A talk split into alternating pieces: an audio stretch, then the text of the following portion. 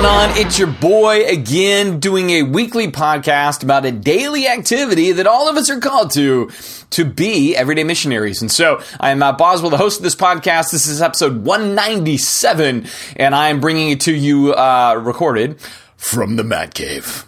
Right, and that's why I decided I should call this place now because it's a bright sunny day out there, and in here it's the Matt Cave. So I figured I'd say it like uh, the Christian Bale style of Batman One Night. I'm also saying it that way because I don't know about you all, but man, allergies have just been devastating me the last couple of days. In fact, there's been moments where I'm talking and then my voice just goes away, just vanishes, right? Uh, and so I've got a little bit of a voice going on, and I feel like I could just exploit it for today. But then I feel like I'm gonna go down roads I don't really need to go down, and that's getting weird. Okay, so hey, that is not what I'm talking about today. Though again, it is uh, amazing how how much the allergies in the last two days have just been keeping me up at night and everything else. In fact, I was trying to hold off on the podcast. Like maybe it's going to be okay enough to where I don't suddenly go into like 12 year old prepubescent mode and my voice changes and everything else. But it just wasn't leveling out. So I'm just drinking a bunch of my coffee out of my Happy Yeti here which if you don't have a Yeti, I know they're kind of trendy, but that, that I put hot coffee in there, and somehow the laws of thermodynamics fall apart, and it gets hotter in there. I, am certain of it. Like I don't know how it heats up more without power to it. There's no ordered energy into my coffee, but boy, these things don't just keep the heat; they get the get the heat up a little bit. So, uh, okay, maybe I'm it's in my head maybe a little bit, but it feels like that. So anyway, Yetis are fantastic. Again, not a sponsorship, not a product placement, just something I really dig. So something to think about. So uh, today's topic, right, as we get underway, uh, I was all over the map. I had like, you know, I, I tend to keep post-it notes here in front of me at my desk with ideas that I might want to do a podcast on, and and I was very tempted actually, and I'm just going to comment on this for a minute might actually do this down the road, but I was very tempted to uh, do a thing. I'm going to turn my phone off here because it's deciding it. It just has to make noise right now, which is not necessary. Um, so I was reading an article this week where Dave Ramsey's company, Ramsey Solutions, is being sued by a former employee, actually more than one. But one particular story is uh, where this woman had shared with HR that she was planning her maternity leave. Uh, she was due in like 12 weeks, and and so she wanted to just arrange that stuff, and then uh, HR discovered or found out or asked or whatever else uh, th- that she is not married but having this child. And so they terminated her employment because when you go to work for ramsey solutions you sign a kind of a moral our ethical code statement when you work for Dave Ramsey's company. She violated that by being pregnant while not being married, and therefore they terminated her employment and terminated her health benefits at the same time. So she was going into having a child with no benefits, right? So that's kind of the long story short of that whole thing. And I was going to talk about it for a couple of different reasons. The, the, the primary ideas I have here uh, are probably related to the idea that uh, while churches can have uh, a certain level of discriminatory power. And I know that sounds kind of negative, but what religious rights allows religious organizations to do is to maintain their religious code. So if uh, you're running a mosque and then you decide you no longer believe in Allah, the mosque can fire you because they're like, you don't believe like we believe. You, have changed your faith system and we're allowed to terminate you. Or if you're a Protestant pastor and you have an affair, the church is allowed to terminate you because you had an affair. Uh, or any other number of things that may be quote private time off-site time whatever else they are not going to say hey you, you're still good at doing your job even though you had an affair. You're still good at doing your job even though you don't believe. We have the ability to actually then terminate over faith-based or moral-based things in religious organizations because of our religious freedom policy right? That's just true to those organizations. Businesses are different and dave ramsey's company he says he seeks to run it as a christian company but it's actually a for profit company. It's not a church necessarily. And so it's under discrimination laws. And so the company can't discriminate for all these sorts of things. Now, uh, Tennessee is, you know, kind of the I can fire you for any reason kind of state. And so, based on that, he's looking at this and looking at the fact that when employees go to work for Ramsey Solutions, they have to sign this moral code document. And therefore, you know what you're getting into before you start here. That's kind of the attitude they have, right? Where I was thinking about this is But businesses also know going into this before they start that they are held to non discrimination policy issues. And if you do something that looks like you're firing a person in a way that looks discriminatory, you're going to face that as well. So this is what's interesting to me is that I think Ramsey's trying to run it like it's a church but he's going to come in contact now with these discrimination laws. And uh, I, they must see that there is some potential that they're not going to win this because they did offer a settlement to this woman. She rejected the settlement. She wants it to go to court. She, I think she's trying to make a point on all of this uh, and that kind of thing what was interesting to me is not so much that, and that's why I think I'm going to wait till it all shakes out and then I'll probably talk about it. I do think it is interesting because I was reading the comments on the article I was reading, and people are like, "She should have never worked there. If she had to sign that document, that's stupid. That's on her. She knew what she was going to be dealing with before she had to deal with it." And, and I'm like, "Yeah, that's really true." But again, Dave Ramsey opened a business knowing he was going to deal with discrimination issues before he ever had to deal with that. And so, if you sign up to open a business and then you want to fire people because you don't like what they do at home on their own private time you know, in, in a way that doesn't have any negative impact directly on how they do their job, you're going to run into that too. So I was kind of looking at all that going, ah, man, this is going to be interesting from a legal perspective. I'm going to wait to see what the court says before I have much commentary on that. That was not so much my thing. Here is my thing really quick. And I feel like this is now turning into the podcast I said I wasn't going to do. Um, but it's going to then relate to maybe the topic of the day a little bit slightly. I can build a small little stringy bridge to get us there. So, uh, but what was interesting to me is that the premise of, I think, this this statement, this code of conduct and ethics, is related to the fact that Ramsey wants to run this organization uh, like it's a Christian business when I was reading some of his statements on his website about this, and when I was reading some of the other things and then listening to some of the things that he has recorded before his teams on some of this, the one thing I found strange was how little it sounded Christian to me. And and that maybe that was the thing that most struck me. I, I was thinking about this and saying, if you want to just simply be an Old Testament law organization, that's pretty easy. Then you can just have a moral code.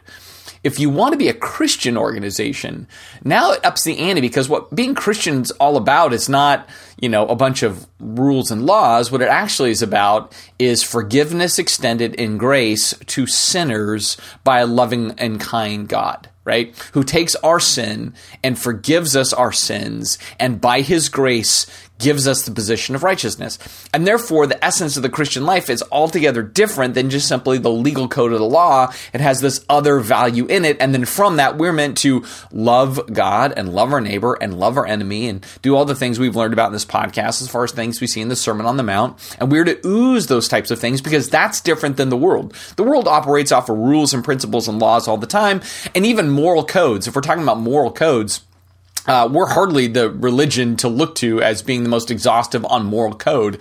You know, there's many religions that have pretty exhaustive moral codes, many of which are far deeper, longer, and have more complexity than Protestant kind of Christianity, which is of the kind of the lot that Dave Ramsey's a part of. And so I'm listening to this and I'm reading some of his words and hearing some of his stuff. And he's talking about if you don't like this, well, tough, it pisses me off that you don't like it, or don't let the door hit you in the ass on your way out like stuff like that. And I'm listening to that going, there is a, there is a, almost like this. I, I want to always be cautious when I, um, talk about words that sound like I'm I can suddenly divine a person's heart. So maybe I want to be cautious here. He sounds proud. He sounds arrogant. I'm not saying he is proud and is arrogant, but when you're saying stuff like that, you can't just say, hey, listen, we have this code here. It's for the good of you, the good of the company. We care about your heart. We care about your spiritual growth. We want you to, to thrive in everything. And so this is why we have this. That's like one way to approach it. But the other way is to say, you know what? I can hire and fire at will, which is kind of what he's saying. If I don't like the fact that your eyes are green, I can fire you. Now, I'm not arbitrary like that, he says, but if I wanted to, I could. And and that whole thing of like it's this power thing, this authority thing. Uh, it's going to be my way, and if you don't like it, I, I I'm I'm free to fire you. Don't piss me off like this, and don't let the door hit you in the ass on the way out. Like none of that sounds terribly Christian to me. And then when I apply it to this scene here with this woman, I go, is it Christian that you cut her insurance just before she was half ended child? Did you give her room to even repent? Did you give her room to say, I, I made a mistake, forgive me? Was there forgiveness ever offered in that? And if you go, well, sure, there was forgiveness practically, but there wasn't forgiveness from kind of a tangible point of view. She was going to get fired no matter what, but we can say, hey, we're sorry about that. We forgive you, go on. I just couldn't help but read all of this and try to follow the story. And all the more I thought there was nothing unique about that company's being Christian, right? In fact, if anything, it was like Christianity was at the top of the header, but the content didn't look a lot like Jesus or a lot like the stuff that we cherish, like forgiveness and grace and restoration. It had a cancel culture kind of thing attached to it from a guy that would lament cancel culture. And so, all the more, it just makes me realize that as we are doing things in business and church and life, in the community, in whatever context we are, if we're really going to do it Christian, we need to pin down what is most Christian for a Christian. Because again, if it's laws and rules, that's Judaism. If it's truly Christian, then it's the Sermon on the Mount, the stuff of the cross, what it accomplished, what it does in our lives. And we're all going to be failures. I mean, that was the thing I couldn't help but notice. I'm like, if there's an ethical code of conduct, even at Dave Ramsey's company, he himself may need to look in the mirror on some of that if it's truly rooted in a Christian thing. Now, if it's again, just rooted in kind of a general moral code, mostly about sexuality, that's going to maybe be pretty short sighted on a number of levels. And so, all the more, it just makes me think like, how's the world going to see what's truly Christian? If we can't figure out how to do it in our workplaces, if we can't show and highlight and magnify forgiveness and grace and going the extra mile for a person that maybe they dug their own hole and got into their own problem. But guess what? That's the human race. And Jesus doesn't say, well, hey, you know what? Figure it out. I met you halfway. You got to go to the rest of the way. That's not how he does it, right? He goes 100% for us. Uh, and, and from that, that is the essence of grace and gospel. And we want to exhibit that. And that to me, like that situation with this woman, I go, what an awesome opportunity they had to show how particularly Christian they are.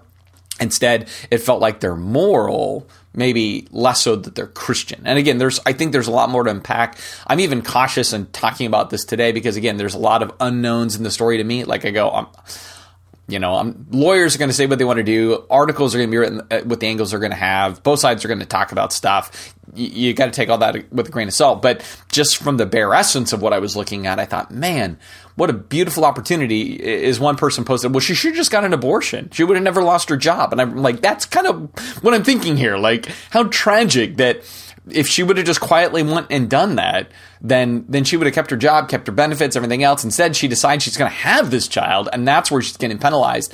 Again this is that where even our pro-life sensibilities need to grab hold in a different sort of way and we need to maybe do things a little bit differently. So anyway just something i was thinking about um, now, how do I build that to the topic of the day? Well, yeah, it's a string, but I wanted to talk about dealing with disappointment. All right. And maybe where I kind of tie the string there is again, you know, I'm certain that Dave Ramsey's company was disappointed in this woman's conduct. I'm sure this woman's disappointed in Dave Ramsey's conduct. Uh, I know in my world, I'm looking at this, I'm going, I'm disappointed in the circumstance and situation, but then more deeply, in our everyday lives, we face things where disappointment is going to strike. And I'm trying to think this through from the perspective of dealing with disappointment as a disciple of Jesus. That's different than dealing with disappointment as a human being, dealing with disappointment um, as an American, which I think Americans sometimes we really do struggle with with grappling with disappointment. I think because we believe we can be anything we want to be or do anything we want to do, or you know, it's it's about fulfilling my dreams, and when they don't happen, our disappointments seem higher than in other cultures where they have less. And disappointment's just a daily routine, and so they get really good at disappointment. Maybe we struggle with a little bit more, and so I just wanted to run through some things about how we deal with disappointment uh, from a Jesus centric perspective from a biblical perspective, right? So I'm going to be dipping into the Old Testament a little bit to deal with this, and then I'm going to jam us into the New Testament to kind of remind us of some simple principles. And here's the first thing I think is really important. So I'm going to give you just some headers here. So the first thing, when it comes to disappointment, is very simple. You must be honest with yourself about your disappointment. Here's what I mean by that. Sometimes when we're disappointed, we rant, we we we get angry we talk about how unjust this is or unjustified this person was or whatever you know there's just this rage but part of what this means is deep down inside you have to be honest with yourself and say i feel hurt I feel shamed. I feel wounded. Like you just got to identify what's really going on inside there. I, I feel like this person was for me and now they're against me and I didn't know that was going to happen. And I just, I just feel deeply wounded internally. Like the, first step is not again to be anything less than just identifying what's actually rotating in your own heart and mind because I think it's very easy to project it out and we want to just lash out in that, but that's not being honest with yourself necessarily. I think that honesty says, hey, you know what? I, I just was wounded by a circumstance. I thought it was going to go A, it ended up going B. I'm trying to keep a tough exterior, but you might be brooding on that. Or again, I am just railing against the world over my disappointment. And, and instead, you just got to say, you know what? This makes me a little bit fearful this makes me a little bit discouraged. I want to go climb into a hole. Like just those simple things, right? You just got to be honest with yourself about what you're really feeling and you want to center on that because of the second thing you want to do, which is then you want to go to God and be honest with God about what it is you're feeling. Because here's what happens too often. We just kind of spin within ourselves, right? We get in the cul-de-sac of our own convictions on a thing and we just go round and around and around like a little kid on a tricycle, right? Thinking that this is the only way in life is circular. And we don't go to God with that. And that's where we get all those ugly thoughts, ugly feelings. We spin stuff up more. We, we presuppose motivations in other people. Um, we make the circumstance maybe 10 times worse than what it really is because we can't let it go. We just keep recycling it and letting it swirl the drain, but not actually fall through. Like all that stuff, what we're t- is what we're tempted to do. And this is where we want to then be honest with God and say, God, here's what I'm feeling. Here's where I'm scared. Here's where I'm frustrated. Here's where I'm angry. In fact, this is what we see in David throughout the Psalms. Last night I went to bed and just turned on the Psalms, just started listening to them. And and I love to do that every once in a while because I think there's something powerful about the model we see in David. And you'll see often with the first batch of his Psalms, he was just dumping loads on God, right? And sometimes he's wrong. Like he's just completely wrong, but he's dealing with his grief or his disappointment or his anger or whatever it is. And he's like, God, this is how I'm feeling. This is what I think. Uh, I feel like you've screwed me over and you didn't show up for me. And my friends have totally abandoned me and this isn't fair. And I'm really, really angry. And I feel like I'm just sinking. I mean, the guy was a tortured artist for sure. Definite music musician type all the way, right? Um, but that's just what he did. He just dumped everything on God, right? And so that's what you need to do. You need to dump it all before God. Even Peter says this, right? Cast all your cares on him because he cares for you. Sometimes those cares are saying, God, I don't think you care. Like, like if you cared, this wouldn't be my predicament, right? My kid wouldn't be doing this. My job wouldn't be doing that. My friend wouldn't be doing this. My marriage wouldn't be like this. My financial circumstance wouldn't be like this. You wouldn't have this person stab me in the back that I was trying to help out, whatever it is, right? But you just have to simply dump it. Now, it's not going to stay there, but you got to dump it there. Here's the third thing you want to do, right? As much as you're being honest with yourself and you're being honest with God, you want to be very careful who else you're quote honest with. All right. And I put that in air quotes, right? Be careful about who you're honest with. Here's a few of these things. And this is where it gets to be distinctly Christian. Paul says in Philippians, don't grumble and complain, right? So here's what we don't want to do. We don't want to, in the quest of dealing with disappointment, is let 20 people know we're disappointed.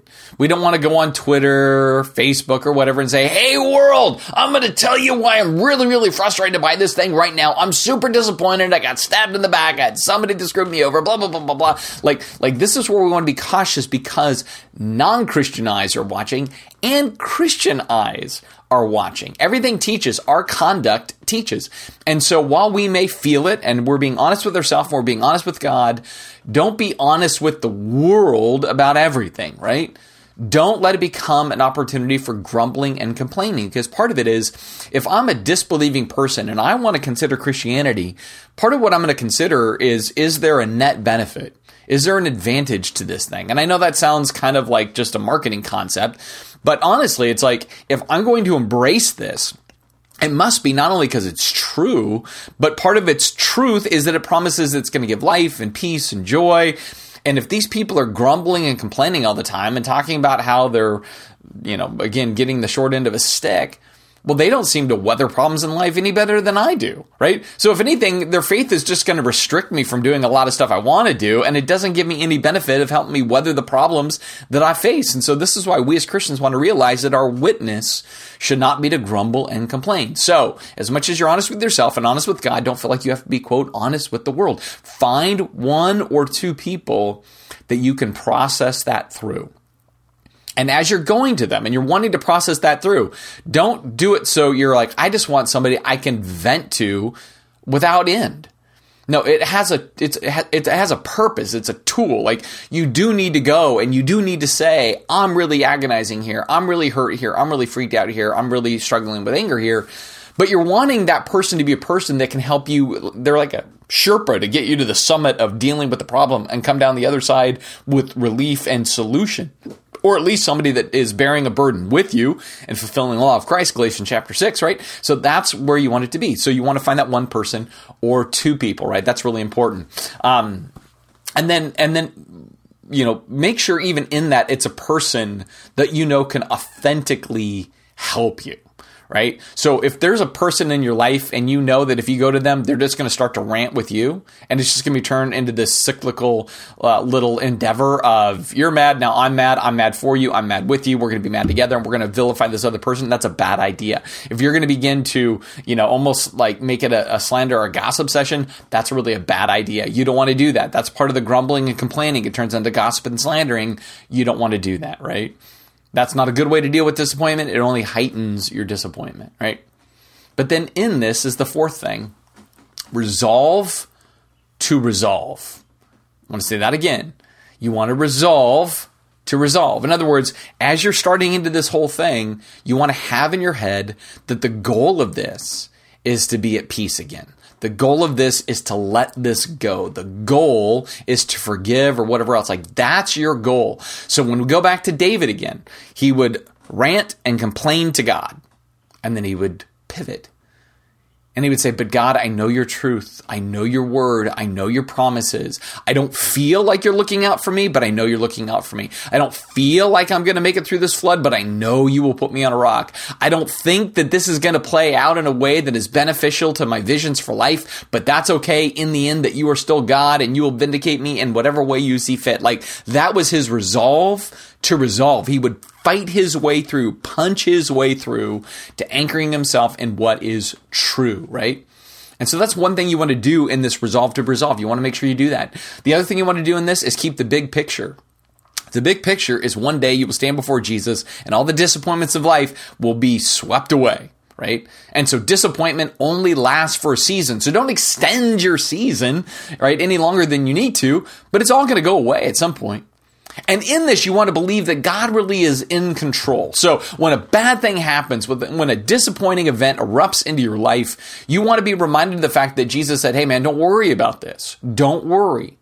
Right? If God has brought this into your life, it's for a reason. And instead of complaining about that it's in your life, work and pray to figure out what the reason might be so that from that you can learn because again everything teaches including the things that disappoint us. In fact i believe the things that disappoint us can teach us more and better than a lot of the other things in life. We don't do memos well. We do suffering well as far as a learning tool. And so we want our disappointment to teach. But then the other part of this is in resolving to resolve resolve to not remain hurt or resolve to not grow bitter or resolve to go to the person that maybe has disappointed you if it's a relational thing and make it right with them. Resolve to not say anything negative about those individuals who might have been the source of your disappointment. But just really try to be what Jesus said, which is like, hey man, if somebody curses you, you bless them.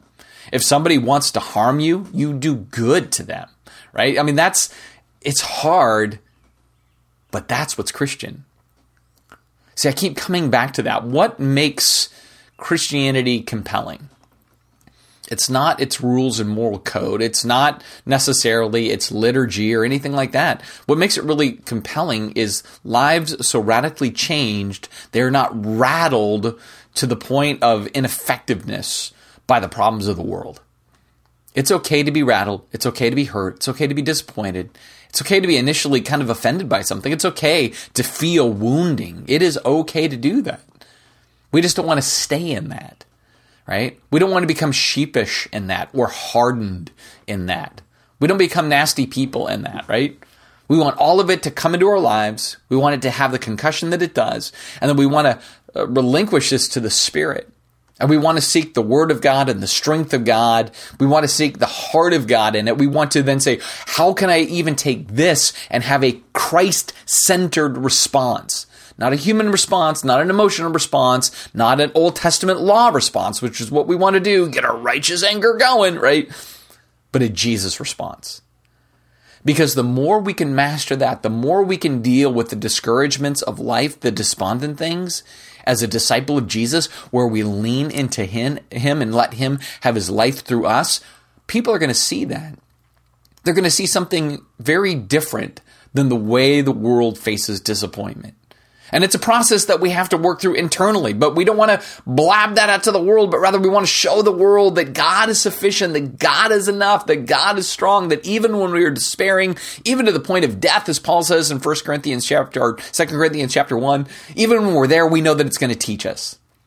And it's going to teach us how to be an encouragement to others when they face that as well. And it's going to teach us how to depend on the Spirit to go through that so that He is the sustaining strength in our grief.